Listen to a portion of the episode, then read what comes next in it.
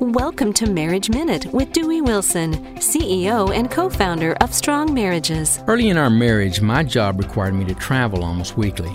I still remember how difficult it was to be separated from my wife Lynne and our children for such long periods of time. In order to make being away less painful, Lynne consistently put small surprises in my suitcase just to remind me of how much she loved and missed me. Most of the time, I could hear her voice and sometimes even smell her fragrance as I read her card or note.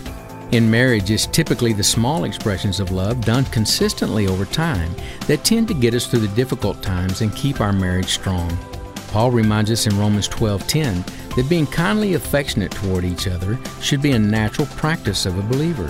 When was the last time you surprised your spouse with something small that says, I love you? For more information about strong marriages, visit our website at strongmarriages.com.